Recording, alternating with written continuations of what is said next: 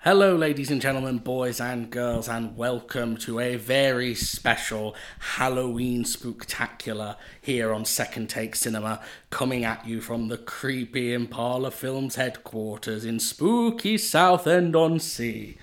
I am, as always, your host, Jamie Evans, joined as per usual by Rory Jocelyn.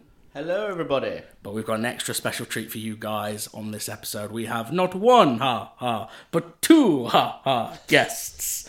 Ladies and gentlemen, you know him, you love him. He is the co producer of Haunted the Audio Drama. It's Benton Hodges. Hello, hello.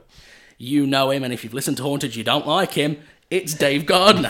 Hey. You might want to explain that because if anyone hasn't listened to He's Hawkins, the they just villain. think He's a dickhead. He's a, yeah, well, he is, yeah. and I bully everyone when we're recording it. Uh, ladies and gentlemen, today we have got a very excited episode for you. We are getting back in our time machine and we are travelling back to the year of our Lord 1978 to, re- to review John Carpenter's Halloween. Cue the theme tune.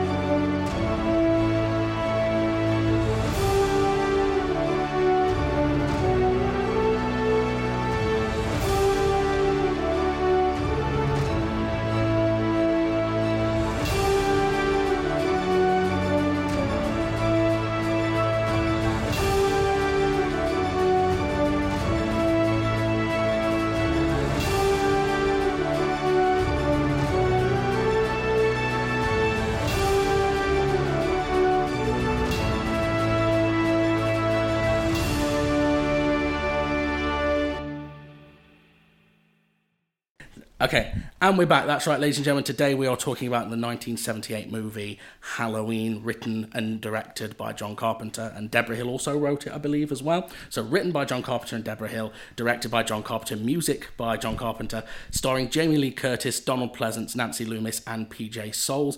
DOP Dean Cundy, who later went on to work with Spielberg and Zemeckis a lot, including being the DOP on the Back to the Future trilogy, Who Framed Roger Rabbit, and Jurassic Park.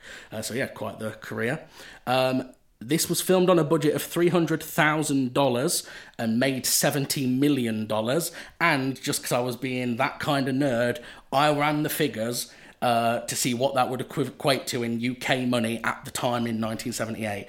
So in our money, that would have been 150,000 pounds was the budget for this movie. Right. So it's only polite to start with our guests. So I'm going to come to Dave first. Dave, do you remember the first time you ever saw this movie? Um, I think so. Yeah, I did. Um, when I was doing my media A level, we had to do. It was great actually. One of the exam questions was on the film Scream. Um, so I had to watch Scream about fifty thousand times. Great film. And then yeah, the guys who I went to college with, there was two guys. One of them had all of the Halloweens, and the other one had all the Friday Thirteenth. So I just borrowed all of those, and yeah, I think I just burnt went m- like all through the whole franchise alongside Scream when I was like seventeen years In, old. in order? Yeah, probably. Yeah, I would assume so. Also, like um, Wes Craven's New Nightmare, I remember seeing that for the first time around then as well. And yeah, And what, what do you remember what your initial thoughts on seeing Halloween the first time were? I think I thought it was good. Yeah, I think I enjoyed it. I think pretty much the same as what I think about it now. I would say. Okay, well, we'll Yeah. get to that soon Yeah. then. Uh, Benton, do you remember the first time you saw Halloween? It's not too long ago, actually, to be fair. I think I actually saw the remakes before I saw. In fact, What the Rob Zombie ones? yeah. Wow. I saw the Rob Zombies. Poor bloke. And then I saw the new. I guess they're not reboots, are they? They ignore the canon and then. The I David mean the, Gordon the ends, Green the ones. kills, and yeah, all those ones. yeah. Yeah. And then watched one and then worked my way through Okay. sort of the classic continuity.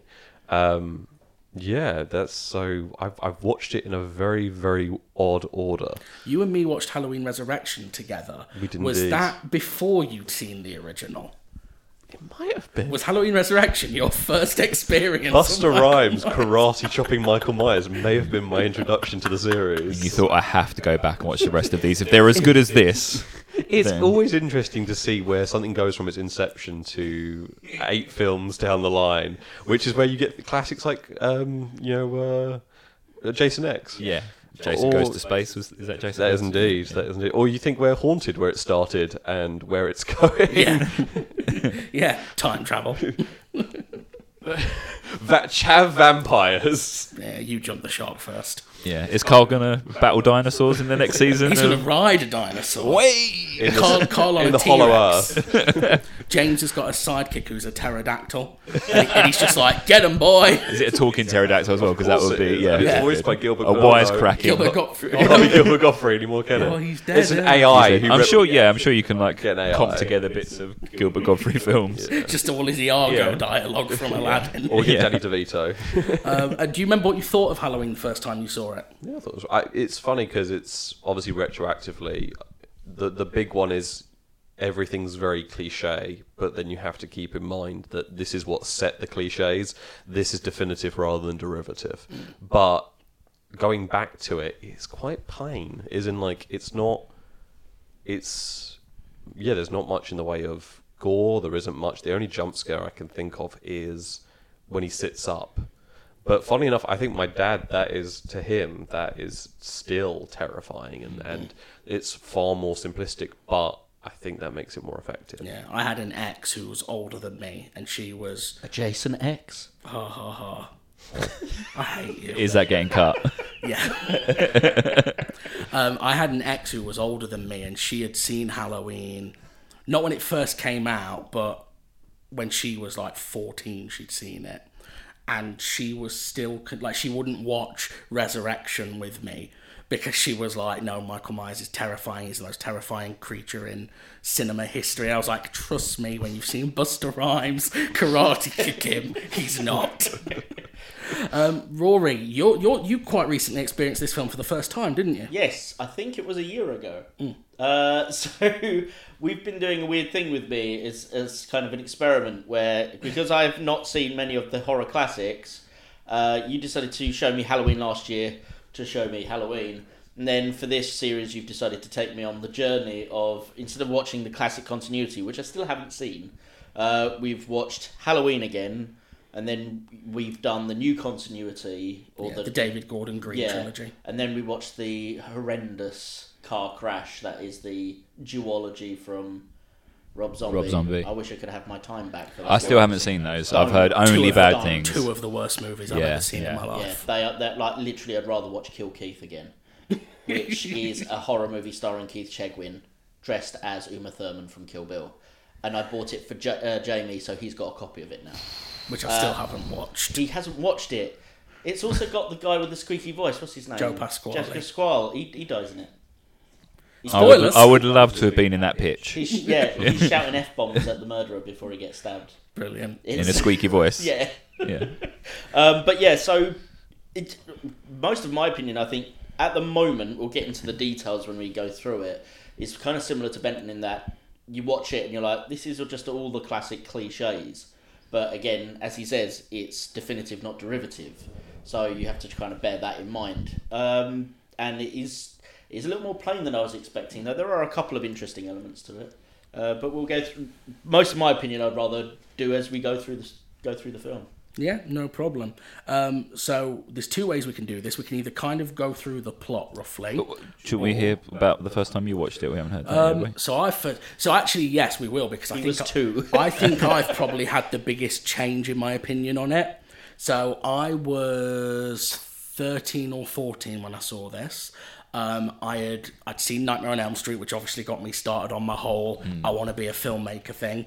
And I watched Elm Street over and over, loved it, knew every word for it. Um, then I was like, okay, well, I'm going to go to the other big horror franchises. So I saw Friday the 13th, hated it. Um, because I, I was watching it going, where the fuck's Jason? I was told there was Jason in this movie, and th- there is no Literally, Jason in the what, first 10 one. seconds at the end? Right at the end, yeah. Um, and I watched Halloween, and I remember I actually watched this with my whole family. It was one of the very few times my whole family sat down to watch a film, and I was bored as fuck watching it. And I was like, well, he looks cool, but this is really dull. I watched this again last night for this, and it, that's about the hundredth time I've seen Halloween now. And I, th- I was worried going in. I was like, I bet I've I must have become bored of this by now. I love it even more. And I, I was still discovering new things about it Yeah, I could see that happening. watching it this time. Um, so it's up to you guys. We can either go through it plot wise, or we just break it down into areas. Sometimes where we just go right. Let's talk about the script. Let's talk about the way it's shot. It's up to you guys. What's everyone more comfortable with? Does anyone have a specific part of the So- film they want to talk about? I genuinely. It's been a while since I watched it. Sorry, I should have watched it for the podcast. But this, Shame, I know. shame. I'm go- so I will Yours there, try. mate. I, I'll give the best summary I can remember. Right. What of the plot? Yeah. Yeah. Yeah.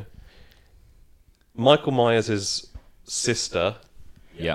goes upstairs with her boyfriend, who lasts about ten seconds. There is a lot of short sex in this film. Yeah. He- Both, both sex scenes are less than thirty seconds. Yeah. But he like goes upstairs and then comes downstairs in like uh, de- ten seconds Yeah. flat. Like he, poor man. Like, oh.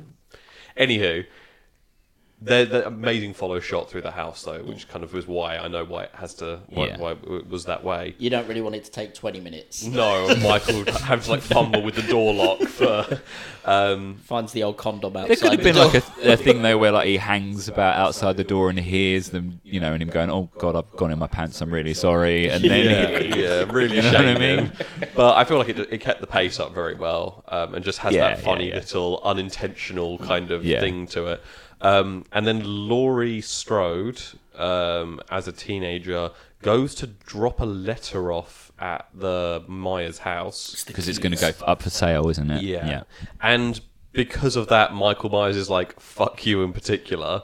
Um, which in the sequel is then revealed because she's her, his long lost sister. Yeah. When they take that out of the continuity, Michael Myers just hates her because. Yeah. Which is much scarier. That's much like the the whole. Well, he sister- murders other people as well. I don't Yeah. think it, like His it's- obsession with it- her, also, in this particular film, he doesn't seem specifically obsessed with her because he kills the Yeah. friend, but also he stalks the kid that he sees talking Yes. to her, and it just seems to be that anyone who he can get to, he will get Yeah, to. dogs. Um, t- yeah, Yeah, yeah, so, yeah, he kills a dog in this one as well. Yeah, it's like literally he'll just go through whatever is in his way where he can. Yeah. get He's to just them. evil. I- and Whereas I cunty. think you're Yeah. saying sort of him stalking Laurie. It's more that Laurie is smart enough to spot this guy hanging about uh, whilst the laundry is drying outside, and everyone else is too busy saying totally or plotting when they can have sex. Yeah. Though him Um, standing to notice outside the school when he's like behind the car, just looking at her, just Yeah, like, mm. it yeah, was like I, that bit wasn't creepy. I was just like, why? yeah. no one else is seeing this guy, like, and that he not only disappears, like she turns her head to talk to the teacher, and when she turns back, both him and the car are gone. Yeah. It's all- you haven't Drive. heard. It's like, ha- well, Well, that to be that's- fair, I Loomis I- does I did write this. mention Yeah, that, Loomis yeah. actually states. Um, he, he, he states, where is it? Uh, fixes a plot hole at one point by saying, "How did he learn to drive? Maybe someone around here gave him lessons." And it was like, yeah, Yeah. that's just you realizing, fuck, we were, Yeah. Yeah. he was eight. There's no way Yeah. he learned to drive. but no, and then I. th- So yeah, he stalks her, right?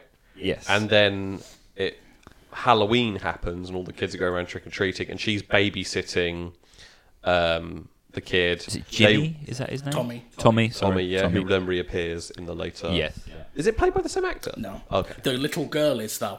The little girl in Halloween Kills, Kyle Richards. That is Kyle Richards plays her in the original Halloween as She well. plays Lindsay. Lindsay doesn't she? Wallace, yeah. Doesn't Her she- and her and Jamie Lee Curtis are good friends in real Doesn't life. she die like in? in Halloween Kills, she does, yeah. Yeah, no, yeah. Halloween and I thought she maybe she died makes in it. the fourth or the third. no, you're right. No, she she, makes dies it. in four. She, No, she makes it. Either way, Okay. then they watch they watch the original version of the thing before John Carpenter did it, which Yeah, is a nice. little that is a one. nice like uh, Easter egg type thing. Is, Yeah. is that what they would call that? I don't know what fucking Easter egg I'm is. not but sure if everyone that was talks on about purpose. Yeah, it. purpose, No, no, but- it's not. But, but it's it- lovely it that is he now, does go on yeah. to do it later. Yeah, uh, Which is when it was the thing from outer space, I Yeah. believe. Thing Yeah. from another world. Yeah, because it was a book, which was Who Goes There, then the thing from Another World, and then obviously the thing, and then the remake. Though if you sit the thing in the southern states, then it's the thing. Do we? I'm sorry, guys. That will be cut in the edit. I definitely, assume. definitely. or just leave that silence, Yeah. the telling I might- silence Am afterwards. I adding the sound of a tumbleweed roll? Can I say you, you did miss the part when um, Laurie and Annie are in the car smoking Mm. weed. Yes. Yeah, and then Annie sees her dad is like, "Oh shit, my dad's a cop, and we're smoking weed in my car." but she pulls over to speak to him rather than just carries on Yeah, driving. that's, that did confuse Yeah, me. her dad comes over to the car. They wind down the window, and he doesn't kind of go, "Why does this car stink of weed?" he's the worst Oh, police he's the worst officer cop. ever. He's the worst cop. yeah, And Like, in the "Oh, scene- you would just smell it immediately, and he's like, "Nope." Though something that I did find They should have uh, done that. kind of interesting thing. because we watched the um, the what the, the the new trilogy. which- It was the David Gordon Green trilogy. David Gordon Green. Uh, in his trilogy, at, at least in the first one, there's that guy with the who's way too old to have gone out with Laurie Strode's granddaughter, who like the cop she was going out Oh, with. that's for in a the while. last one in Halloween Yeah, Ends. yeah, yeah. And he's just but like I I thought it was meant to be this guy because they had a similar hairpiece. Right. It was. I was like, is that is, is that guy in Halloween Kills a throwback to this? Like, oh, all the cops have hairpieces in Haydenfield or wherever. it Halloween ends was so shit. is. Yeah. I haven't seen it. Let's um, let's talk about that opening sequence for a minute. Yeah, yeah, Yes. because I couldn't I couldn't verify this, so I don't know how true it is. But apparently, this is only the second film ever to use the Panaglide Steadicam ever in film history. Apparently, Okay. Uh, um, and Carpenter really does make great use of it. There's a load of video. I won't go into them because there's a billion videos on YouTube about the cinematography for this film and how it's used to communicate extra things. Right. Uh, but apparently, that three hundred thousand dollar budget, like. I think that the thing that makes this film better than a lot of other indie films is they really knew where to spend the money because that $300,000 budget, apparently 70 grand of that went on camera equipment Right. and on this steady cam. And then another massive chunk went on Donald Pleasance Yeah. yeah. who is like I, I actually think having rewatched it, I think Donald Pleasance is the MVP of the movie. The movie doesn't work without Donald Pleasance in it. He's Hmm. so I didn't He's the re- only one really continuing the film's s- plot thread across, apart from obviously Mike Myers himself. Well- because everyone else is just like, "Uh, is there a guy? I don't know. There he- might- Someone says there's a guy, but we don't know if there's a guy. He's the only one sitting there going, there is a guy, and he's going to kill you. Yeah, but he doesn't really do anything other than sort of. th- There's literally just one like scene of him They just could only waiting afford by the like house, two going, days "He's of still not here," but I'm going to carry on waiting anyway. He saves the day at the end of the film, but he doesn't really do anything. No. no. uh, I was in, in the movie up to the. I was very surprised because I'd never realised well, how funny this script actually is. Right. Okay. not laugh out loud funny, but there's an awful lot of comedy in the actual script, and most of it is Donald Pleasant. Sure, And it's that really that kind of humor only British actors can do, where it's like that really deadpan sarcasm, like when they're driving up to the asylum, and he keeps calling Michael Myers an it, doesn't Yeah. he? And she's like, maybe we could start calling him him instead of it, and he's proper just like. Whatever you say.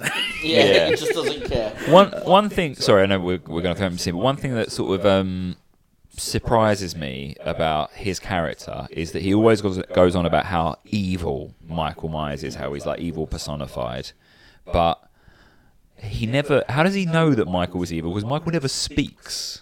Does he? Yeah. Like he hasn't spoken why. for years and years and years. I've he been also talking know- to him for years, and he just Yeah. never answers me back. yeah, and that's evil. And he knows he's going to go back home. It's like, based on what? Does he leave drawings lying around? Does he just like emit this kind of m- malevolence? I guess. I don't, Well, but- if you watch the uh, the Rob Zombie g- duology, Yeah. you get an explanation to all of that. oh right, m- which is Rubbish.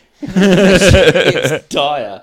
Um, basically, uh, I mean, in that obviously it's a, it's not the same. It's it's a different continuity in reality, but basically he makes masks which he wears, right. and basically he gets obsessed with making masks. Though in that, Loomis is also a prat because Loo, like I think his name is Loomis, in it, isn't it? Yeah. Yeah. Basically, he's meant to be his psychiatrist in the, this Yeah. mental home.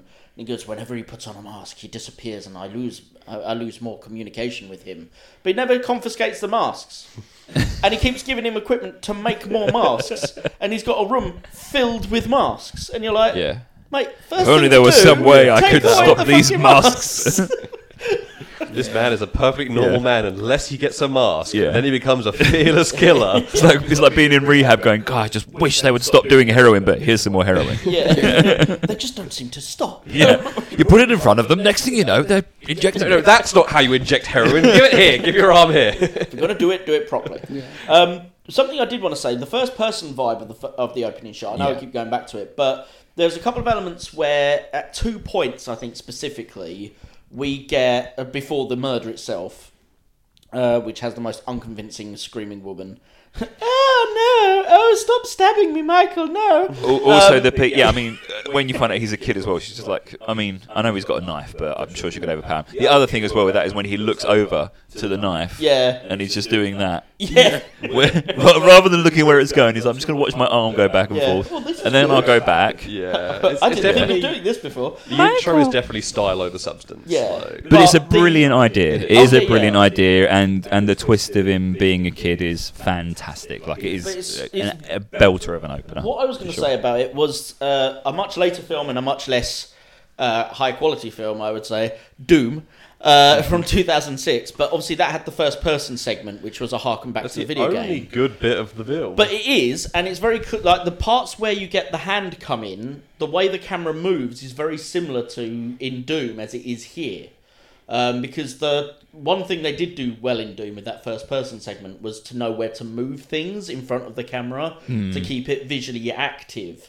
And a lot of that I think was inspired by this sequence, knowing like rather than just have oh there's a gun in front and it jiggles back and forth as you walk, things move, the arms move, different things come into frame, um, and that's very much in this. Like when he goes into the house and he he pulls the knife from the from the drawer, Drawer, I think. yeah.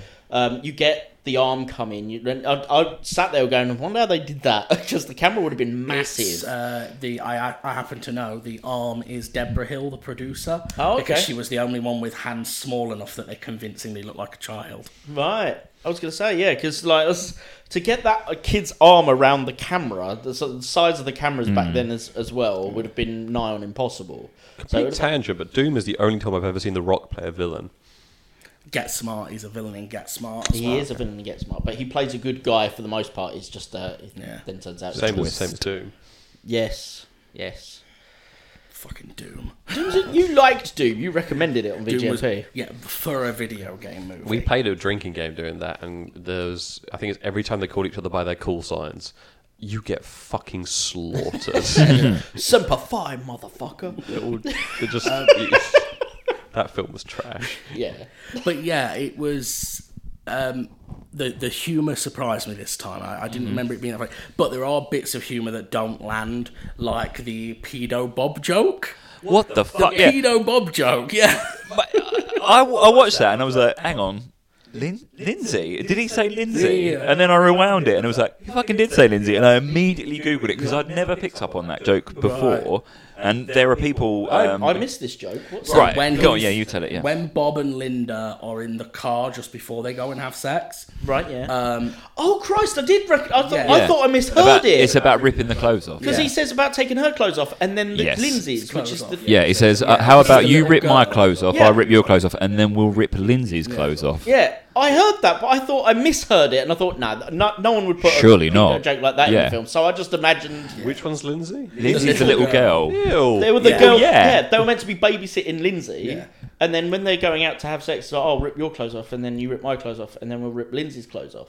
Yeah, and and what's I mean, it's bad that he makes the joke, obviously, and you think, "Well, fuck Bob," but then, But then she Linda laughs, she's also like, laughs at it. "Yeah." She's like, "Yeah, yeah, fucking Fred and Rose West." which is- I'm glad Michael killed those cunts. Yeah, exactly. I think maybe Michael Myers is actually because he, He's the he, he hero. kills another paedophile later on, doesn't he? He kills Freddy Krueger. what?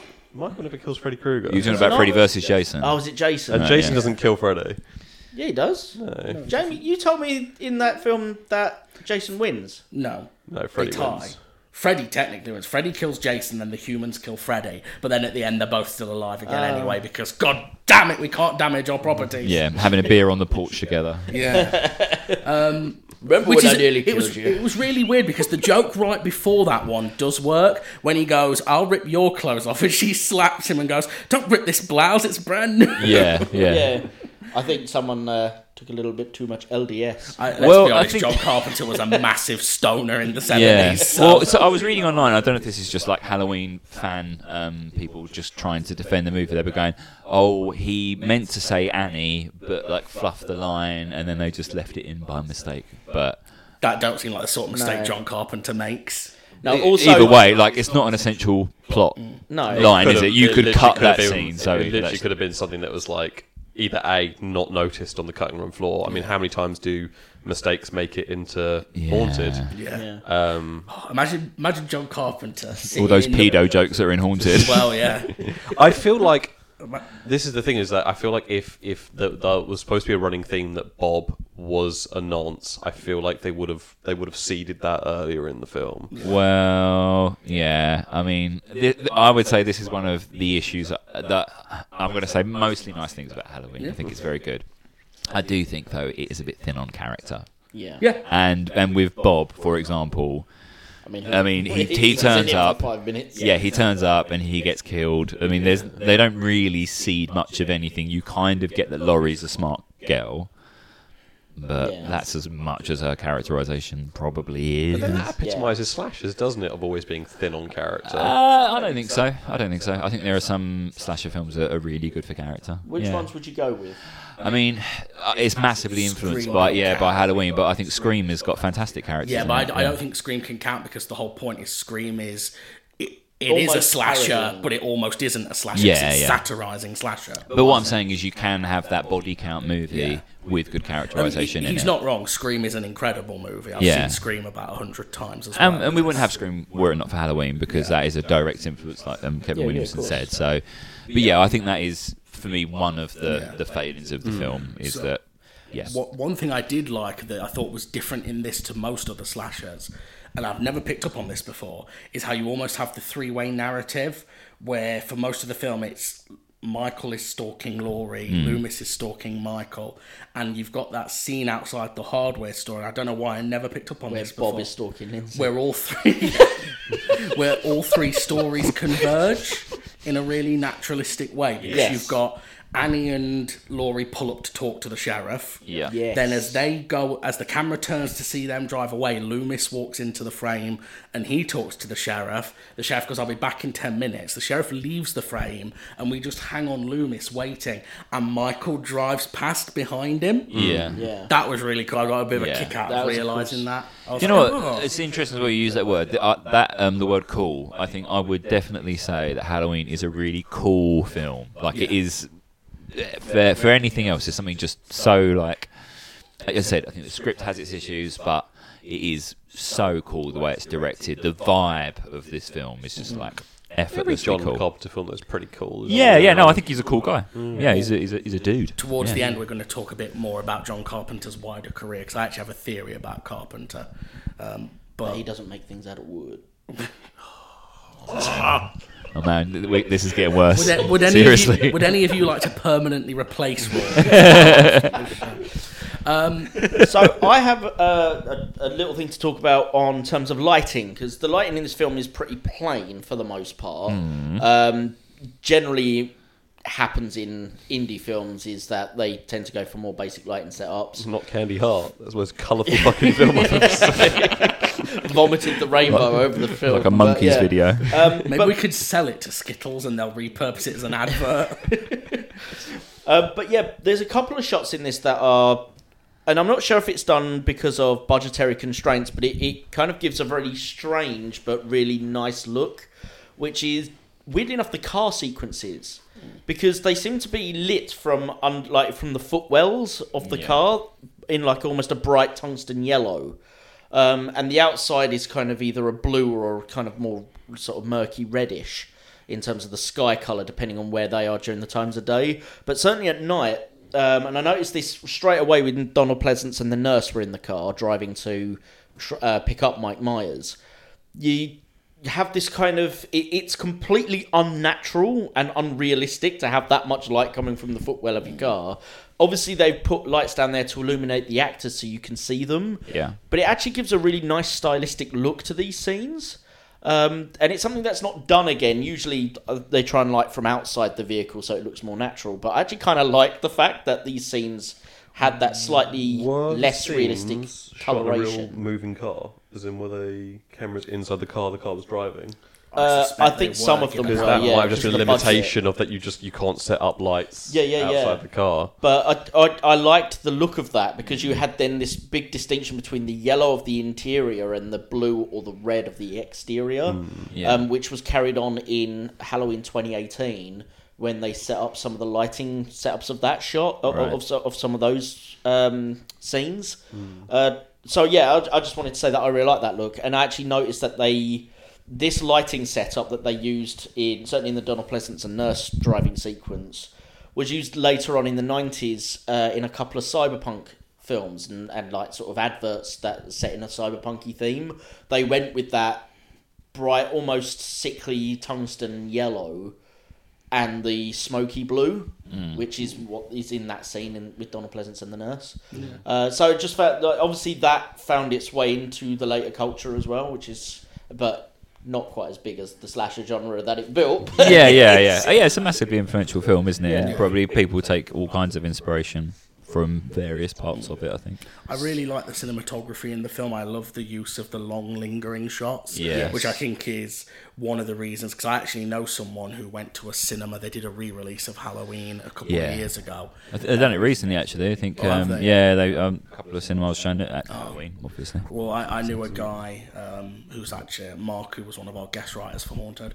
Um, he went to see a re-release of Halloween, and it was all young people, Hmm. and he was like, "Jamie, it was awful." He was like, "They were all bored out their minds. Yeah. they were all like talking all the way through it. Yeah. Fucking kids." Uh, Oh, I, I whoa, think. whoa. I think to no, be no, fair, let's, let's not. Go, Yeah, about to say yeah. No, that's Bob's. That's Bob's Yeah. debate. um, I think to be fair, there, uh, there are moments of this film which, by modern standards, do there are lulls. well, let's just talk about the first kill that Mike Myers does outside of his sister.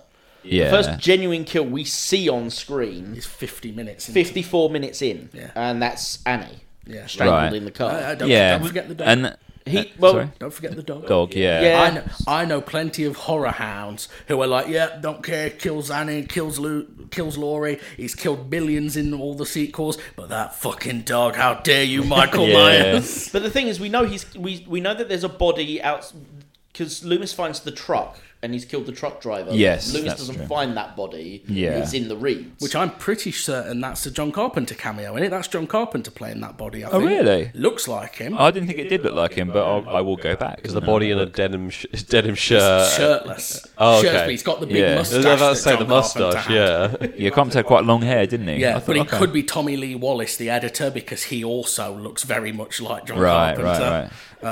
Maybe that he is John Carpenter. And he was the production assistant as well. I, I think as well it's because that last part of the movie because it's it's basically real time, isn't it? The last third of the film. Yeah. And so there are bits where you're watching people walk, like Laurie walks from one house to another, and you're seeing it I kind did of all love happen in those real shots. time. Sorry. I did love those shots. The ones that Yeah. follow people from house to house. But also it is. I think a modern audience would get tired by Yeah, those I'm, establishing. I'm, I sort of think, do I need to see that door being closed? And I think like they're they're showing you every single part of it.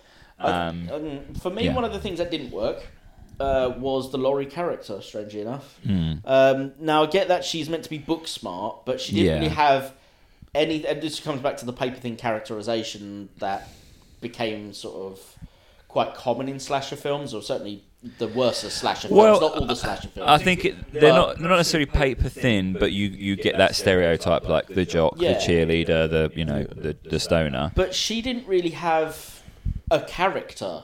Hmm. Like she's like you're the smart girl with the big pop socks who dresses like a 1850s housewife and just mope around. Yeah. And there was she, there wasn't really many points where she came in with some levity. And I'm not talking about during the murder sequences, but I mean like the, you've got 50 minutes of her fair Yeah. enough chatting Yeah. with her friends and she always seems to be I'm like Yeah, there's no backstory, is no. there for Laurie? And actually, the Yeah. friendship between her and her friends didn't feel 100% real to me. Ooh, because okay.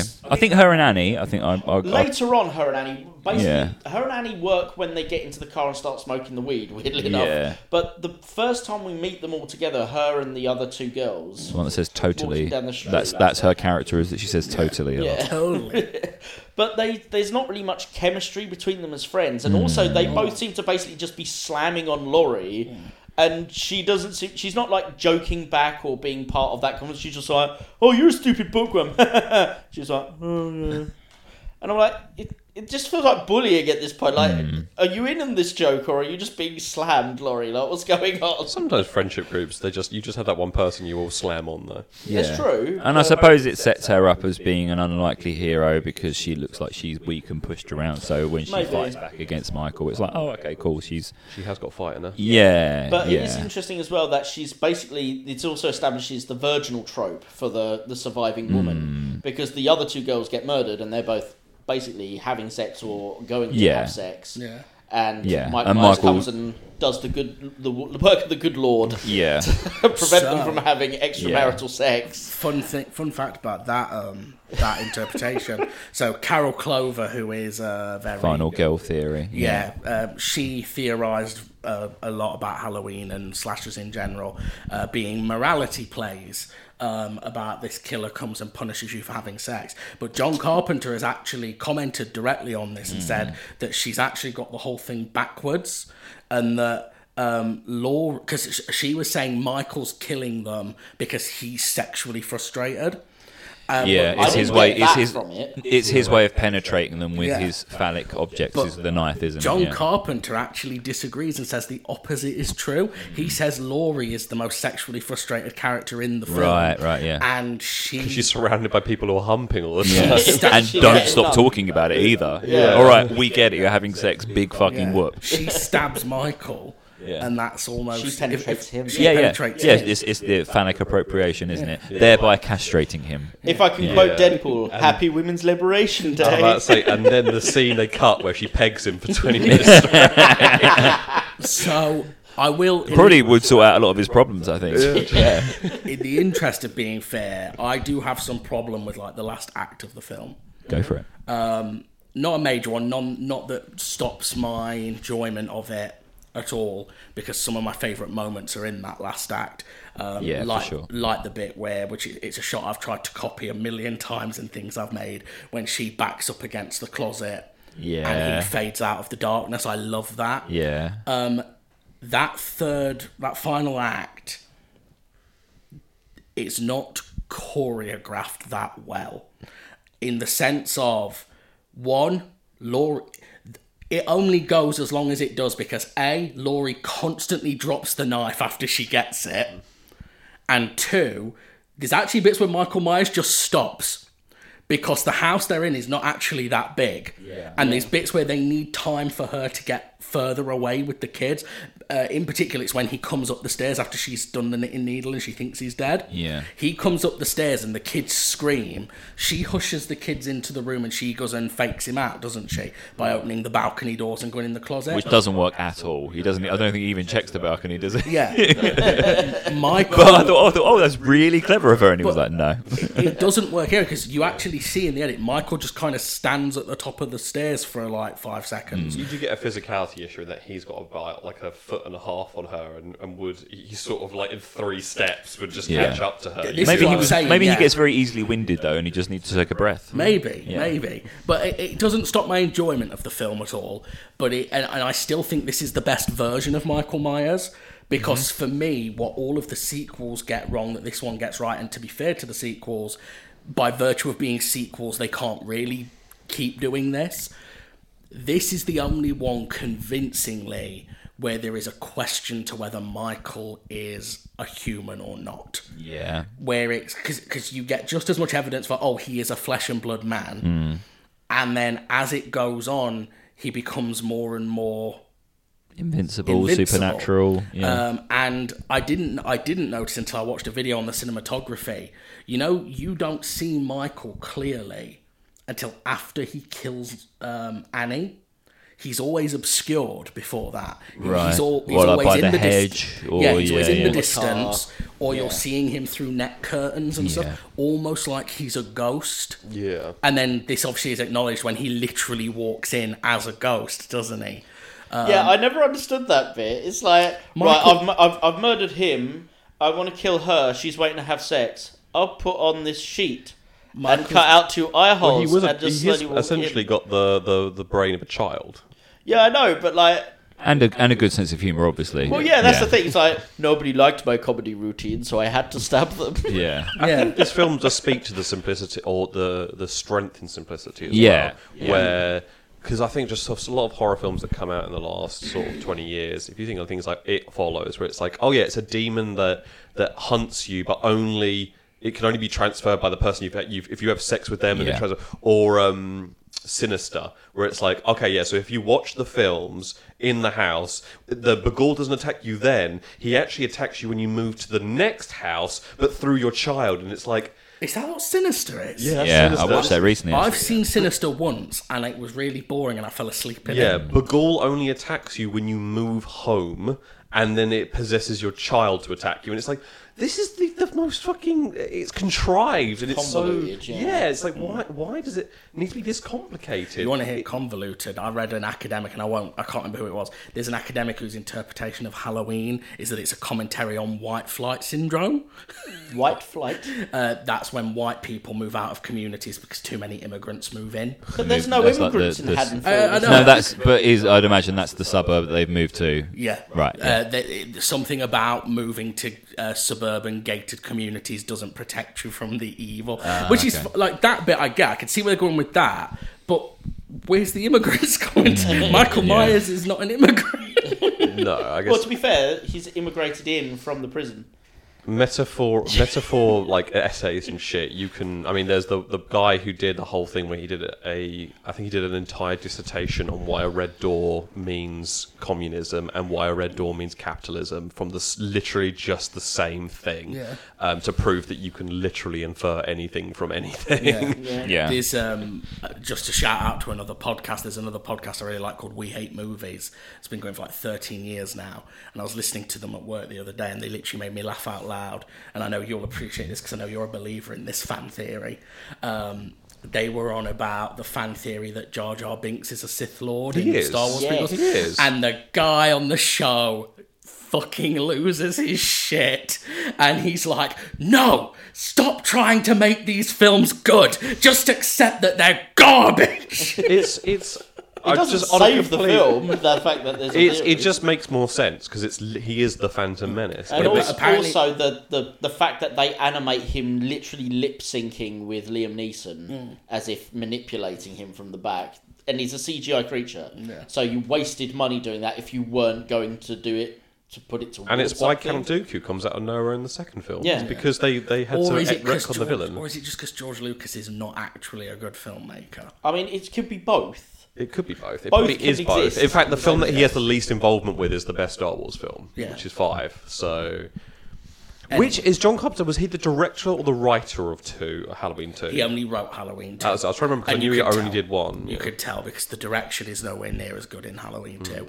And the, and the script isn't I even mean it, it like it doesn't have that cool vibe that Halloween has. And There's the something a bit chill to the way that John Carpenter. uh, It, it feels like you kind of sit back and get taken on the journey with John Carpenter. Right. Whereas a lot of filmmakers will try and lead you there. It It's just feels kind to of- me like he um he's he's just a very secure and confident director. Like you were saying about the simplicity thing, Hmm. it's like I don't need to do all of this shit. I can just set it up with a long shot and film it for thirty seconds, Yep. and I'll cut when you have to cut. I won't cut for the sake of cutting. Yeah. Yeah. Like yeah, it's very assured, confident, It's cool that thing filmmaking. when they say with like performing on stage is that if you feel safe and secure with an actor, Yeah. you will you will let them do anything sort of thing because you make the audience feel comfortable if you're comfortable sort of thing. It's the exact same. You're thing. in He's- safe hands. He's so confident in his ability that you're confident in watching the film. Yes. Yeah. yeah. yeah. Um, put it this way, because I don't think either of you have seen Halloween 2. No. Michael's first kill in. Think of how Michael moves in this film. He's always very assured, very cool. yeah. In Halloween 2, Michael's first kill, which I think is his first appearance on the film, there's a woman and he pops up from the bottom of the frame doing a little leapfrog like he's fucking Rey Mysterio coming out on the ramp and then in the shanks box. this woman in the neck.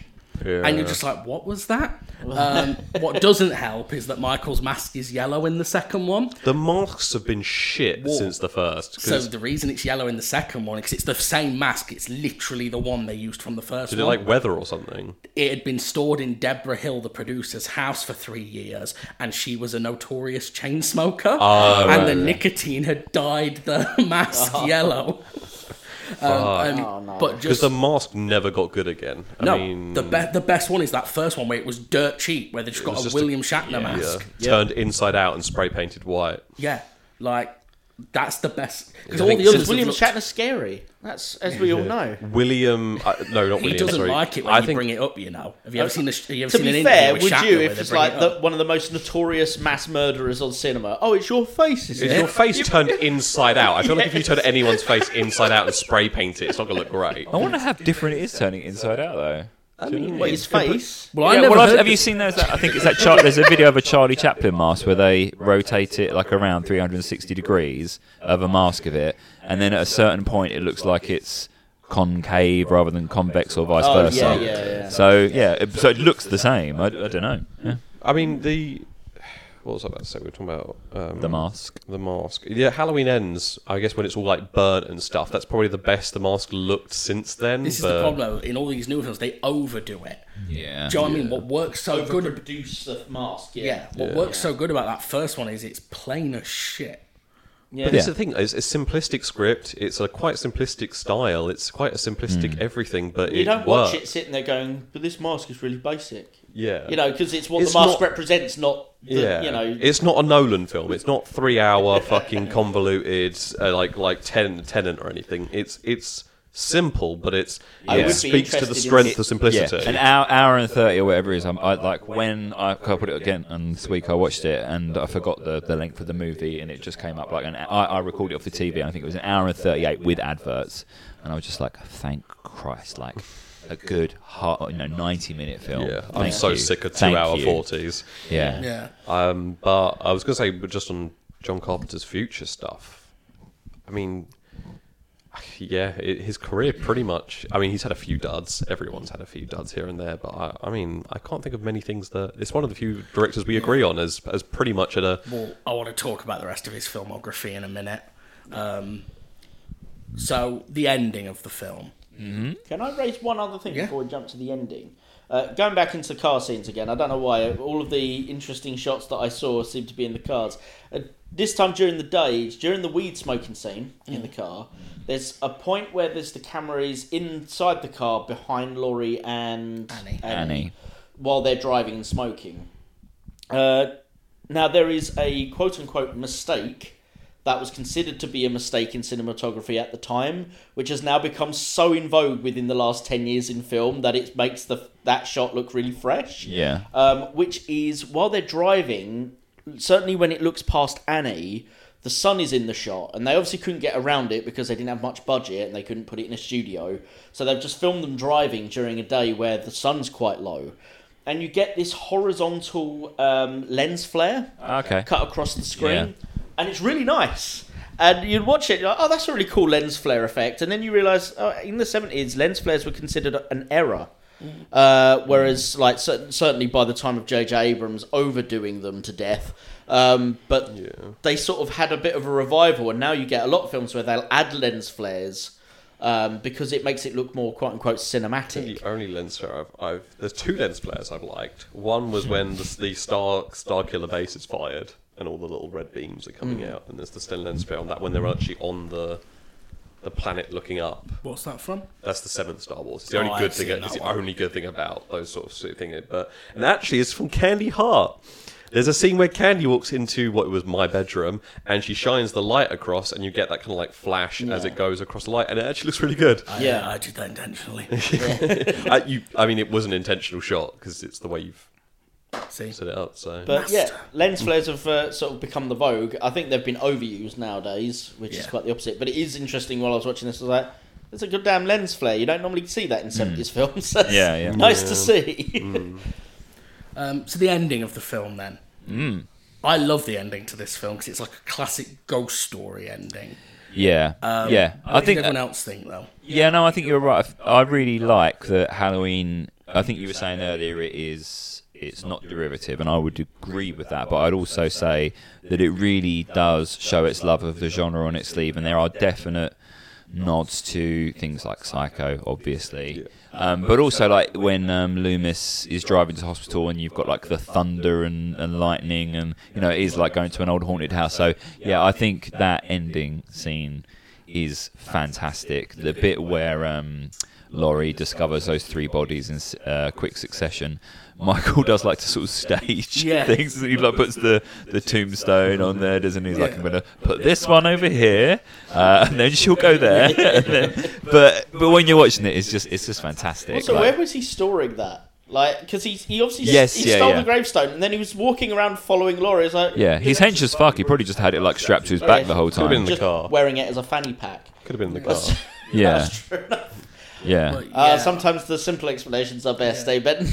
I, uh, I, lo- I just love that it literally just ends with still shots Yeah. of all the locations of the Empty, film yeah. and his breathing Yeah. like he could be anywhere. Yeah, and and just that bit where um, she momentarily pulls the mask off, and it's when you really see his vulnerability, don't you? Because that's when Loomis is able to get the shot off at him, Yeah. where he tries to scramble to get the mask Because he back, feels back on. yeah, he feels too revealed, doesn't Yeah, he? Which is, yeah. which is what I was saying earlier about this film is the only one that perfectly balanced that is he a man, is he a not? Because you have that moment of unmasking where it's like, Hmm. Yeah. oh, this He's- yeah. is just a man. But Yeah, a literally- very young man as well, isn't he? You can 21. see- yeah, yeah, his- 21. his, like youthful but kind of monstrous expression. Yeah. But then literally 30 seconds later, he survives six Yeah. gunshots and a fall Yeah. off a balcony. and he'll go off on a fantastic spree just moments later, won't he? In Halloween too. Yeah, so I don't know if you guys know, Halloween 2 literally starts up. Yeah. right Yeah. where this one ends. Right. Uh, so you do get a weird dissonance effect in it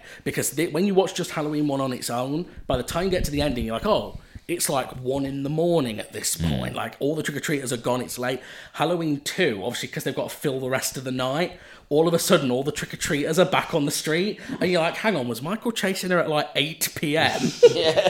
Yeah, I mean, it's pretty quiet, isn't it, in Haddonfield when it's all happening? Th- It, it is frustratingly dark that last sequence, which is, I think, the the logic part of you is like, turn the light on. You're going into like this really scary house. Just flick a light switch, please. But then that's kind of part of the joy of these slasher stalker films is getting irritated with the stupidity of the characters. But also, you do then also that you're letting Michael know what, which room you're in when the massive like blaring light comes. You but only I- room just, the light just on. get everything on. Like, let's just don't know what we're dealing with. I'm not. Go- I'm not going to wander around a house in the dark. But also, I think a adds to the fear of the film. And Yeah, oh, also, yeah, it's brilliant. I think mean- it's showing the, the the budgetary shortage of the film is like Yeah. keeping things in the dark gives you more room to work with. yeah, in the and, film. and it is. It's, it's effective. It's scary. It, it's exactly that thing of like we don't know where he's hiding. Yeah. So it completely works, and it, Yeah. it does make that whole final sequence really gripping. So before we move on and just talk about John Carpenter briefly, Hmm. does anyone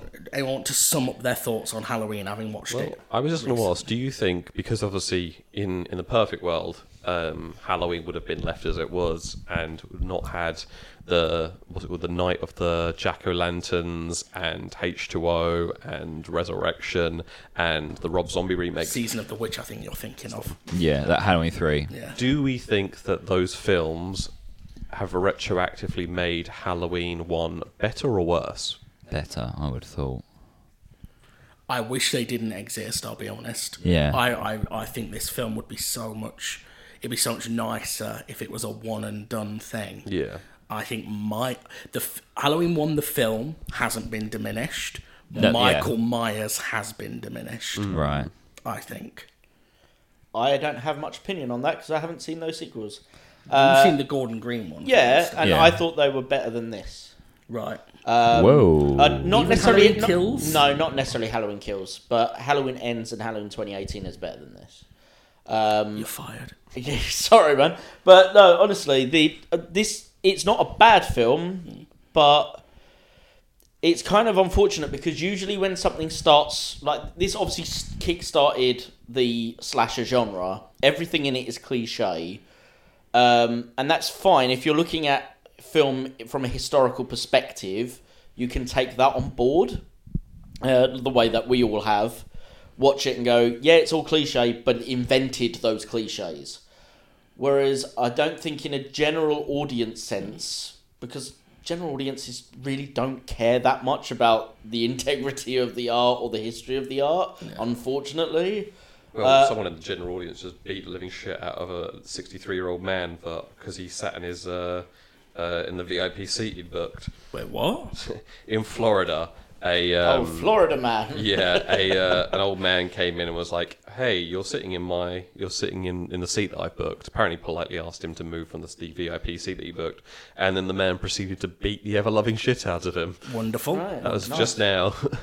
But um, yeah, So- no, I, I just I, I don't think that there's um, a, a reason for a modern audience to watch this outside of people like us who are really engaged in film, because all of the horror tropes that are in this are done elsewhere that would in a way that would be a mo- little bit more accessible and also the slow pace of this film would probably put off a modern audience the final part that i'll put on it and you guys can all tell me how i'm wrong is um, basically usually when something starts off the tropes there is still something about that film that is unique uh, I uh, maybe it's just me because I'm not big into horror, but I didn't see anything in this that I would classify as unique. Uh, That's in- just because it's been done to death. yeah, yeah, but I mean, uh, usually there'll be like a subplot or a storyline or a, a meaning that, even if it's only about, say, in this case, the 70s itself, it would be something a little bit more deeper and more meaningful that would make the film last a bit longer. It's about white flight. Well, I mean, if that was the case, but I actually didn't see that myself. To, to be fair, I think the um, I still think I don't know if it's unique as in it's never been done, but the existence of Loomis sets this apart. I think because m- most slashers are young cast turn Friday Thirteenth, for example, Yeah, yeah. young cast turn up at Crystal Lake, they're picked off one by one, and we're done. You don't have you don't usually have this element of there is someone hunting the killer. Yeah, Sure, sure. I mean, that is interesting, I suppose, but I don't think they did much with him. No. And that may have been to do with cost because they probably couldn't afford Donald Pleasance for a long period of time. all but- his scenes had to be filmed first because Yeah, they yeah. could only have him for I think it was a week. yeah, Right. that, which makes sense, to be honest, for a low budget film like this. Yeah, because you got to remember he was like at the time no one else, Jamie Lee Curtis wasn't well Sure. known. Thing he just like not long come off of being a Bond villain. Yeah. Right. Like 'cause he's Yeah. Blofeld in one of the Bond films. Sure. Just to say on Jamie Lee Curtis, I do love that it's like Janet Lee's daughter from Psycho is is like so Such a good fantastic. Yeah, yeah. What the- That, that sort of was carried on that lineage. What about Um, you, Benton? Final thoughts on Halloween? it's good. I mean, it's, Still good, bro. Okay. it's a simple film. It's a simple, uh, but uh, that's a simple opinion for a simple film. It's not simple is probably the wrong word for it. I think, and threadbare isn't right either. The the word I'm looking for isn't quite there, but it doesn't need the bells and whistles to be good Yeah. Hmm. because it's it's Do you not think something like, uh, so for example, follow, following Carpenter films such as The Thing, which was uh, a really amazing look at paranoia and the, you know the lack of being able to trust your fellow man. oh that's my favorite film. yeah, and they live, which uh, goes on about you know capitalism and you know things. Like, there, there were extra layers to that. Do you not think that Mm. there was a, a way of adding a layer like that to Halloween? I don't think there was room. For, uh, as in, like, what layer would you put in a film about a guy in a white mask going around slashing people? It's a good point. It's Well, no, but I think what you're saying is eh, what's so good about Halloween is that it Doesn't is so need it. simple. It is. It's like um, you know, a simple, well prepared dish. You know, like sort of, you know, three ingredients, but they're all really Yeah. good, well prepared. Like there's It's like bangers and mash. Yeah, It's- yeah. Bangers and mash is a, is a- it's not foie gras. It's Yeah. not fast food. It's Oh. good and it's Bangers and mash. it's just a good hearty meal and yeah, it's, and it's- sometimes that's like you really crave that, don't you? If someone was like, oh, you know, I can. and at the end of the day, you say there's no deeper layer, but people like this white flight thing. People still look for meaning and stuff where there often is an absence of meaning. Yeah, yeah, so there's no. I think it, it's just it very much that John Carpenter was was served the opportunity to create a film about Michael Myers killing teenagers, and he did it to the best of his ability. And I feel like any, if any of us were given that opportunity, we would want to do the same. Yeah, yeah. So let's wrap up by just talking briefly about John Carpenter himself. Because I have a thing now, I've turned my phone off so I ca- actually can't get his filmography up in front of me. Yeah. But I seem to recall that from sev- from this, starting with Halloween, from 78 to 88 with They Live, it's pure gold from John Carpenter. Are there any other directors who've had a run that good Like, I don't mean box office hit. for a ten-year run. You mean of really great movies? yeah, Um, Um, obviously, there was Escape from Escape from LA is probably his that's worst not till film. the nineties. Oh, okay. Yeah. okay. Um, I would say they live. They live is great in concept, but I feel like it's you have to. It's a brilliant concept of. I just I don't like Rowdy Roddy Piper in it. I, I Yeah. feel like it should. I feel like it should have been a, a, a proper. Arnie. Actor. a- No. Yeah. it's weird that you've got this incredibly hench, affe- you know, basically homeless guy. Yeah. You're like, Yeah. where is this guy like working out? Where Where is is he? they got, Yeah. they got a gym in, in Skid Row that I don't know like about. Should have your been idea- Hulk Hogan I like instead. your Yeah. idea about it More being Arnie. realistic. I came to chew bubble gum and kick ass. It's just it's weird that you want to choose you choose a story about literally the most downtrodden people in the society, and you're like, who are we going to get to play this incredibly complex and incredibly heartfelt role? Rowdy Roddy Piper. I, I'd love to know the story of how that happened. Actually, It's just because I think he was popular at the time, and the studio probably went, "You Funding, need to yeah. put, you need to put someone big in at the." And Barry Roddy Piper was probably at the height of his career. But I've- even even then, like Rowdy Roddy Piper was. Ne- if, if we're gonna go with it, has to be a wrestler. Rowdy Roddy Piper was not like that level. Yeah, Like, but you couldn't You put Hulk put Hogan enough. in it. why not? yeah. Eight, late eighties was the No, but- decade No, I- of him I trying think to it's, make I think Hogan it's the work. I mean, budget where they didn't have a that's big story. enough budget to For get Hogan. the, to get the biggest person, but they needed to put someone big in and Yeah. couldn't get the biggest, and so and they could, probably couldn't afford whoever the biggest actors in the late eighties Should have were. been Macho Man Yeah. Randy It Savage. shouldn't have been a wrestler. oh, sorry, it's ready. These aliens are leaving my planet now. elbow drops. him. But then uh, this is the thing. I, I maybe I need to. I, I went into it expecting the thing, and got a very very campy Yeah. experience where Keith David and Rowdy Roddy Piper wrestle for ten minutes straight, and it's not relevant to the, anything. but it's awesome. But this is the thing. I feel like if I went back to it and had a few beers and just like went into it like expecting ultra camp and watched it with some mates, I feel like I'd love it. because they'd be dead. Like you watch what they actually Oh, do to yeah. each other in that fight. What one of them would not walk away from that. But also, why are they fighting like that?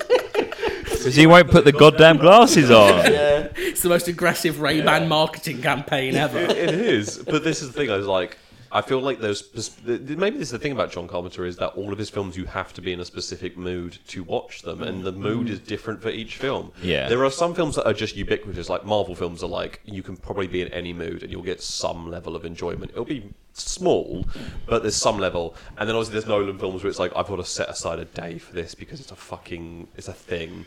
Whereas like John Carpenter, ha- it's like I want to see teens get slashed up. I'm in that mood. Halloween. I want a deep uh, meditation on paranoia. Boom. I go for the thing. I want to watch uh, fucking. I want to watch um, a campy wrestling film where it's it's you got they, uh, they live. I want to watch uh, a Lovecraftian because you know you've really it, it's it's they're all very different and.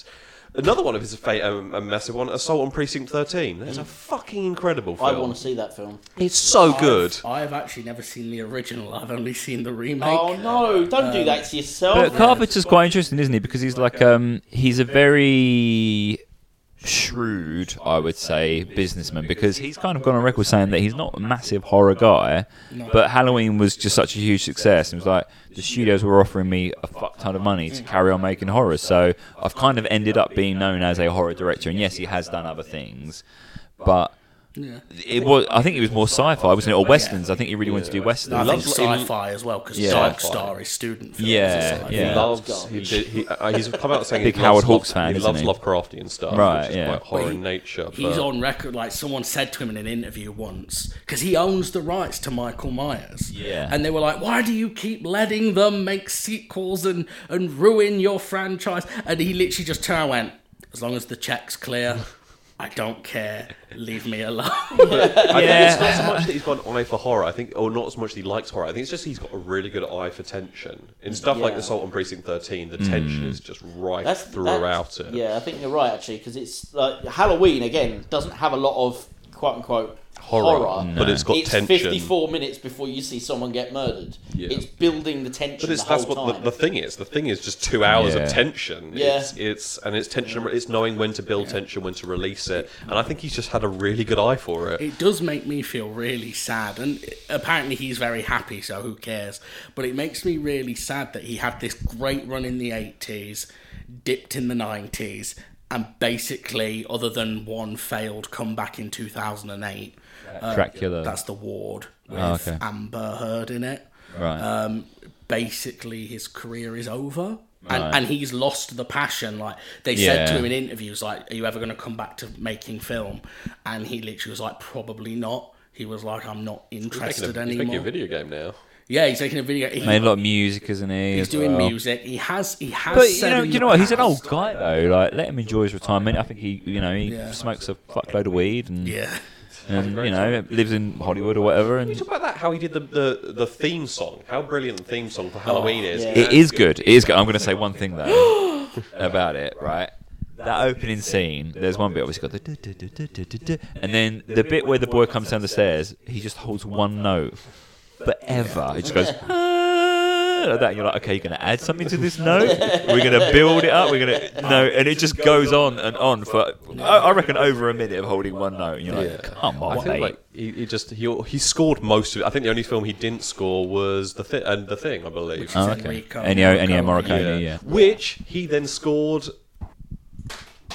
Ah, Tim Tarantino's Hateful, Hateful Eight, yeah. He scored that and actually used some of the unused ones in the thing because Hateful Eight is inspired by the thing. Yeah. And Is unused that as well? Did the Hateful Eight um, score get nominated for an Oscar, or was it one of those ones where it couldn't get nominated because the music had been used elsewhere before? It could have. Been, it might have been exactly Yeah. that because yeah, it was unused the thing tracks, but then Right. used in the Hateful Eight because obviously the Hateful Eight is a whole paranoia story too. And Snowy, And Snowy Yeah. and Kurt Russell. yeah, yeah, And, and these I love da- Kurt Russell. Just quickly, I love just- Kurt Russell, yeah. Russell, again, uh, best part of the MCU when he's in it. It's the, one of those actors that the second you put him in something, he's the best part in it. I I love still him in want the to see thing. Hmm. Soldier. I've got it on Blu-ray now, but I'm intrigued because it's the writer who wrote Blade Runner, like the the, the script of Blade Runner, not the original novel. Hmm. Um, and I'm Because intri- the original novel was what? Um, Philip K. Dick. No, no, I'm, the name of it would do do androids, Androids dream of electric, Electric sheep? Yeah. the script writer for that for for the film. Do you know, is uh, it Hampton Fancher or David Peoples? David Peoples? Right, yeah, yeah. Uh, wrote Soldier, and there's a lot of references to Blade Runner. It's meant to be in the same universe. I forgot you're the biggest Blade Runner expert in, in I Only town. I did not because I like it, especially because I've just taught Oh, it yeah, for that's years. because yeah. you taught it. Yeah. Do you not like it? Um, I. It's not that I don't like it. It just doesn't do anything for me. It's one of those ones where I'm like, I get everything about this film. It's very well made. I think it's got some really interesting ideas, but I am not moved by it in any way. It's not. That's An, how I feel about Halloween. Yeah. Uh, whereas I am moved by Blade Runner. I'm not moved by Halloween. Yeah. So maybe there's. I think there's a bit too Interesting. manly for me, Blade Runner. Fucking love Blade Runner. Yeah, Machismo. I think you're more manly than I am, though. That's the, yeah. We Like, have- Phil- I'm definitely not. but like, Rid- Ridley Scott is a very sort of male director, isn't he? He's like, We've Yeah. we've had this discussion on the show already because we've pre-recorded like twenty of these. at this Okay. point. and we've had this because like Rory really likes like biker films and things like that. Yeah. and generally speaking, I find biker films fucking awful. Hmm. Generally speaking, I'd say it's quite a niche genre. I don't, think know I've many, ever but seen apart from biker Easy film. Rider, it's the only biker I think film. I can think Roadhouse of. is probably, if you count as a biker film, Well, Roadhouse is funny because it's, it's so macho, it becomes incredibly homoerotic. yeah. You've obviously got the seminal biker film, which are basically Wild the ones. Halloween. Yeah, the wild one. yeah. To be fair, wait, the, the line between manly and homoerotic can Yeah. be so easily crossed Oh, yeah, back yeah. and forth, and I Yeah. love that. yeah, yeah. Like Top Gun goes from manly to Yeah. homoerotic and back. That And that I Predators can Um, get on as board well. with. That I can get on board with. But yeah, when it's like po face masculinity, like I think in Blade Runner, I'm a bit like, "Meh." Okay, so to answer your question of any potential directors that may have had like a ten odd year run of quality films. and it can't it can't be like they made two films in the whole. no, no, no, ten no, no, no, Yeah. no, no, no. I, Stanley Kubrick sort of Yeah, thing. fuck you, Kubrick. Mind you, I mean, well, to be fair to Kubrick, um, he, he he was prolific at one point, Yeah. ish, And yeah, then he you could died. argue he never really Yeah. put a, a foot wrong, with the exception of Eyes Wide Shut. And I know even there there would be some people who would say that's a great movie. So, So I've heard good things about Eyes Wide Shut. Eyes Wide Shut is Yeah. probably actually my favourite Kubrick next What to The Shining. the- Yeah, okay.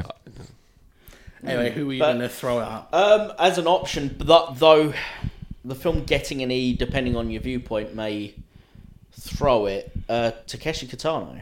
Right. Go, talking about if, if if we can open it up to global Japanese director.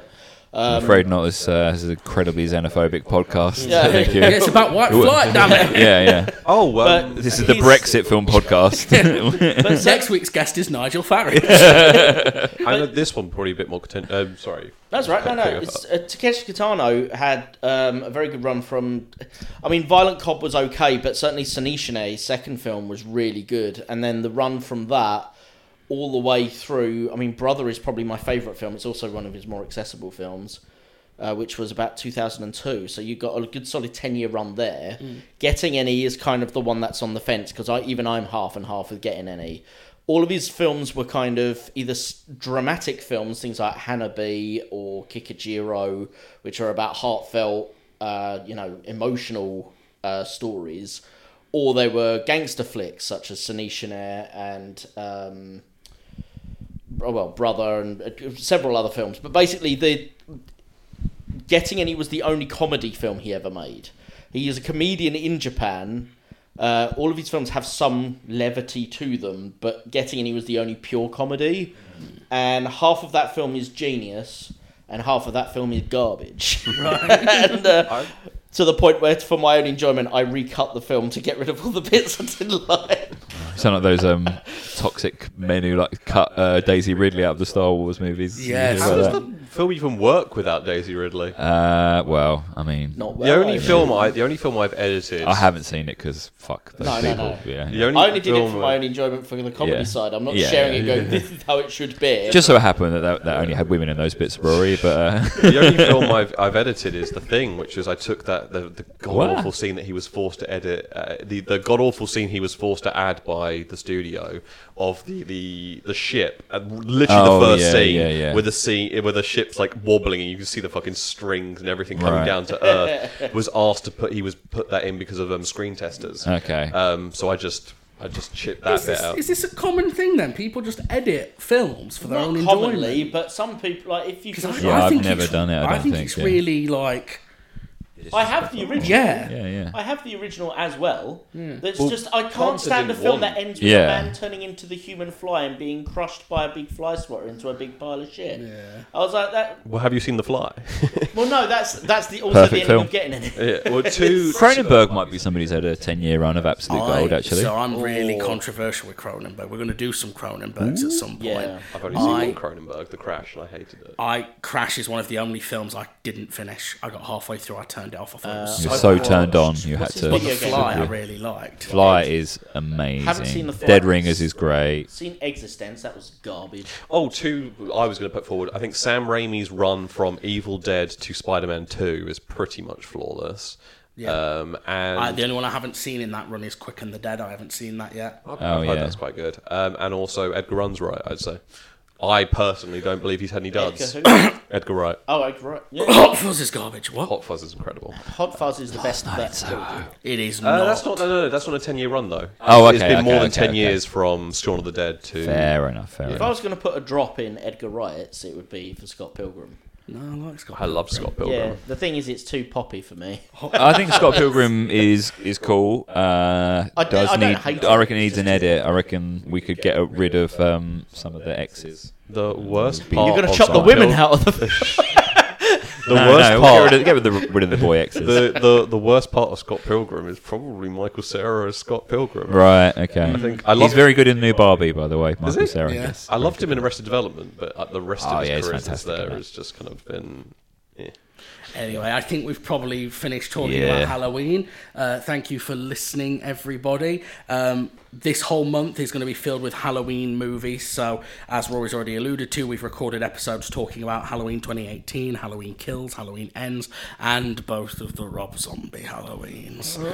Dear Lord. Are you going to watch a good Rob Zombie film? Not that there are many. Uh, but so we're going to Do do. they exist? So at some Uh, Devil's point, Rejects? So at some point, we're doing Devil's Rejects, which, in my opinion, is the best film and one of the, possibly the only good Rob's. Oh no, El Super Beasto is also good. House of a Thousand Corpses is that? It's all right. Yeah. It's ju- House of Thousand Corpses is basically him going, if I made Texas Chainsaw Massacre, this is how I would do it. Whereas Devil's Rejects is its own film. Right. Um, and oh, um, Rodrigo. Uh, Robert Robert Rodriguez. Rodriguez. Robert Rodriguez. Yeah, I said, he said pretty good run. No, he did Spy Kids and ruined it. I haven't seen Spy Kids, but it was Oh, very we watched Spy successful, Kids wasn't recently for ST for this show, and it, it, it's garbage. it? Oh, is it I- really? I, liked it. yeah, Yeah, well, but- well, it, it did really well, didn't it? So it was one of those one, like I. That does not mean I it's think good. I really like. Ri- Transformers no, did I know, really I know, I know. But like, I really like Richard Linklater. I think he's a great filmmaker. He but did actually, Before Midnight, didn't he? yeah, yeah. But he also did School of Rock, and I think like that is an incredible kids film done by a director who you know yeah does like Before Sunrise and Boyhood and Very What Archie. about- Dazed and What Confused. about people who do the opposite, where they have a really like solid ten year run of garbage? Yeah. like uh, Uwe And then Boll. one good film. Yeah. Yeah. no, no, no. Uwe Boll's never sorry, made Uwe- one good If you film. say no, Uwe Boll never made one good film, I mean, I'd say Rob Zombie. Rob Zombie's got like one good film, really. and then a run of garbage. Hmm. Um, I would say I don't know if they're garbage, but Michel Gondry is the only film of his that I love is Eternal Sunshine. I don't think I'll, I've been bothered to watch any of the others. oh, the most famous example's got to be the Wachowskis, hasn't it? Yeah. The first Ah. Matrix and everything Matrix else they've and done No, then no, is terrible. Bound is good. Bound is good. But everything post Matrix has been terrible. Oh yeah, hasn't okay, fair play. it? Um, I do want to see Bound because I've heard it's good. Yeah, yeah, it's cool, definitely. think of any other directors where it just goes so And I think what's wildly his, off. what's his face was really good and then went really bad, didn't he? Um, Paul Verhoeven. When- Personally, I love Uh, Showgirls. Yeah, me too. But I most love people it. would agree that Showgirls onwards, his Yeah. career's been kind of shit. Yeah, because he did Starship Troopers before that, which is brilliant, and RoboCop also Do love brilliant. Starship Troopers. I'm doing my part. Yeah. I love how that's been a comeback, weirdly enough. It's all about Showgirls. That's a brilliant Yeah, different places. That's that's that sex scene in the pool Yeah. where she clearly is nowhere near his penis. She's looking up looking here like a somewhere. disembodied dolphin in the in the last throes of Bad, it's just bad life. biology. yeah. I keep um It's like the room. Have you seen the room? Yeah, where he's where he's like having a belly having sex. button. Yeah, yeah, Yeah. with her stomach. me anyway. Um, and then once Halloween's done, we'll be going back to doing normal films until December when it's all Christmas all month. The human, centipede, the human centipede guy, that he's also had just a run of shit. Yeah. I mean, you ever have a good one? This- Human Centipede does not classify as a good film. He's got a No. film, you know, that still hasn't come out. That Yeah, I he made like know. ten years ago, called The Onania. Club. Yeah, I've seen that. It's about women who who yeah, get well, you sexual haven't pleasure. seen it. You've, you've seen the, trailer. trailer. Yeah. But nobody has seen the film apart from Tom Six and John Waters. yeah. John Waters has seen it. John Waters has seen it and he, he put it as his best film of 2021 or whenever it was that was supposed Really? to come out. Yeah, yeah. Um, The one I want to see is Yeah. um, Rod- Rodriguez's film that's uh, comes out in what? Tw- 21, 22 or something. it's- yeah. I think it's like the late. Yeah, it'll be twenty one hundreds, isn't it? It's, Yeah. The film you'll never see. Do you know about this? No. Uh, very quickly, then, uh, Robert Rodriguez and John Malkovich teamed up, made a film. I can't remember what the name of the actual film is, but the sub, the tagline is "The film you'll never see." They've made the film and put the Is only it John Cena the movie? they've put the only copy of the movie in Okay. a time capsule Yeah. that isn't going to open until hundred years after they made it. right. Meaning, no one alive at the time it was made will get to see it. well, Also- maybe someone in their hundreds might. Yeah, will they? Ha- will we have something that's adaptable to be able to play it hundred years in the f- like? Think about Yeah. hundred years tech now. Imagine they open like it, it's just a VHS What, what is USB? Why- I mean, if it's on a, the- fi- a film reel, we can still play film reels. By then, they'll be beaming movies straight into our head. But President Elon will just beam them in. oh, I thought you didn't like Batman Forever, but He'll be half. he'll be half cyborg as well by that point as well, Elon. that's this plot for Batman Forever. Yeah, but Batman Forever's garbage. It's a great film. It's the best Batman. Um, Right, we're That's moving not on. bad. Bat- uh, Obligatory. George Clooney is the next Batman. Have you not seen this? Batman and Robin. After the Flash, no, no, after the Flash point. I've in not the- seen the Flash yet. Oh, it's terrible. But after, the after credits, Batman is George Clooney again. After Right. he comes back from the past, Ben Affleck's Batman is now George Clooney. Oh wow! Oh God. Have the Does he still rubber have the nipples bat come back? nipples? Of Yeah. course, he's got bat nips. you, you- you only see him as Bruce Wayne. You see him as um, the car pulls up and goes Bruce Wayne, Bruce Wayne, Bruce Wayne, and then Ezra Miller's like, huh? And then it's George Clooney. It's not um, Jesus uh, Ben Christ. Affleck. Anyway, uh, say goodbye, everyone. Goodbye, everyone. Goodbye. See you next time, guys.